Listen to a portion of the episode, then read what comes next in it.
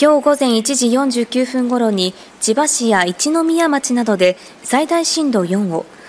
午前3時38分頃には一宮町や睦沢町などで最大震度3を観測する地震が発生しています。この相次ぐ地震について地震調査委員会では先月下旬から房総半島沖でゆっくり滑りと呼ばれる地殻変動が観測されていることが報告されました。これが観測された時には、これまでにも千葉県東方沖で1週間から数ヶ月程度、まとまった地震活動が続いたということで、地震調査委員会は今後も強い揺れを伴う地震が起きる恐れがあるとして注意を呼びかけています。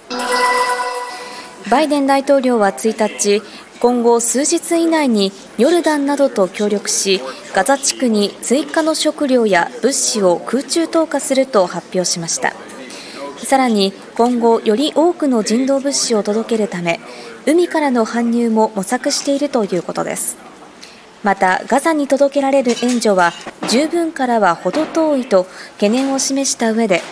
イスラエルに対し、より多くの支援物資を届けるために、トラックが通行できるルートを確保するよう求めていくと述べました。ホワイトハウスのカービー大統領補佐官は、支援物資の投下について、最初に食料を投下することを明らかにした上で、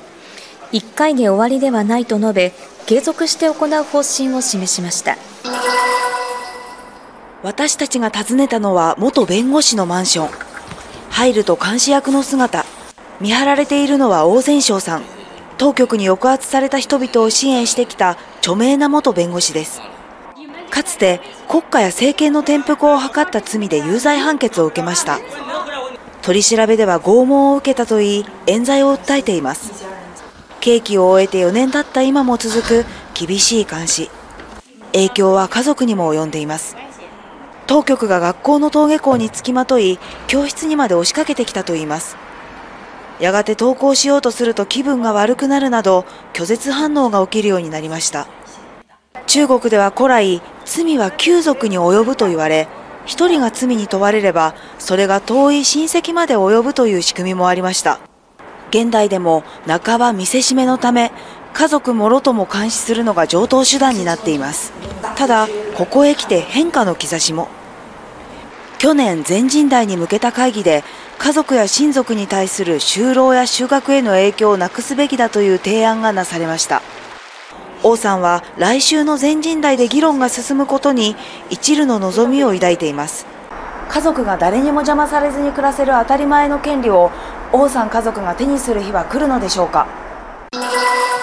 アメリカ国務省は1日女性の人権や地位向上などに貢献した女性を表彰する国際勇気ある女性賞の受賞者12人を発表しました。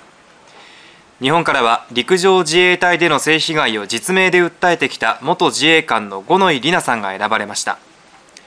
国務省は選出の理由について五ノ井さんの告発が日本社会でタブー視されてきた問題に光を当てたと評価しました。その上で自衛隊を性別に関係なく安心して働く場所となるよう改革を推し進めたとしています。授賞式は4日にホワイトハウスで行われる予定で五ノ井さんは今日 SNS に今から行ってきますとコメントしています。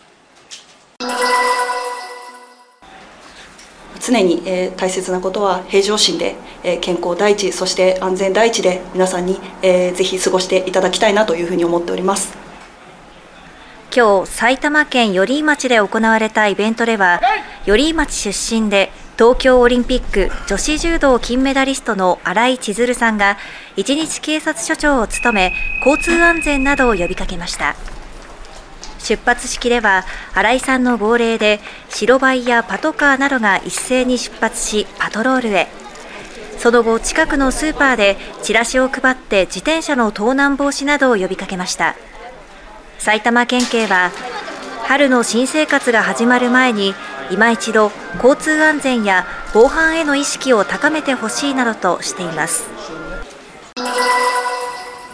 現住建造物等放火の疑いで2日に再逮捕されたのは福岡市西区16丁団地の無職浜田一郎容疑者23歳です。警察によりますと浜田容疑者は先月10日未明福岡市西区16丁団地4階の自宅リビングに火をつけ全焼させた疑いです。全焼した部屋のベランダからは浜田容疑者と同居していた祖母吉村悦子さん74歳の遺体が見つかり司法解剖の結果焼死と判明しています。警察の調べに対し浜田容疑者はリビングに置いている石油ストーブの灯油タンクを抜いて床に巻きライターで火をつけたと話し容疑を認めています。浜田容疑者は火事の直前同居する22歳の弟の両手を包丁で切りつけ軽傷を負わせた疑いで先月逮捕されその後処分保留となっていました。警察は放火の動機とともに弟への傷害事件との関連も調べる方針です。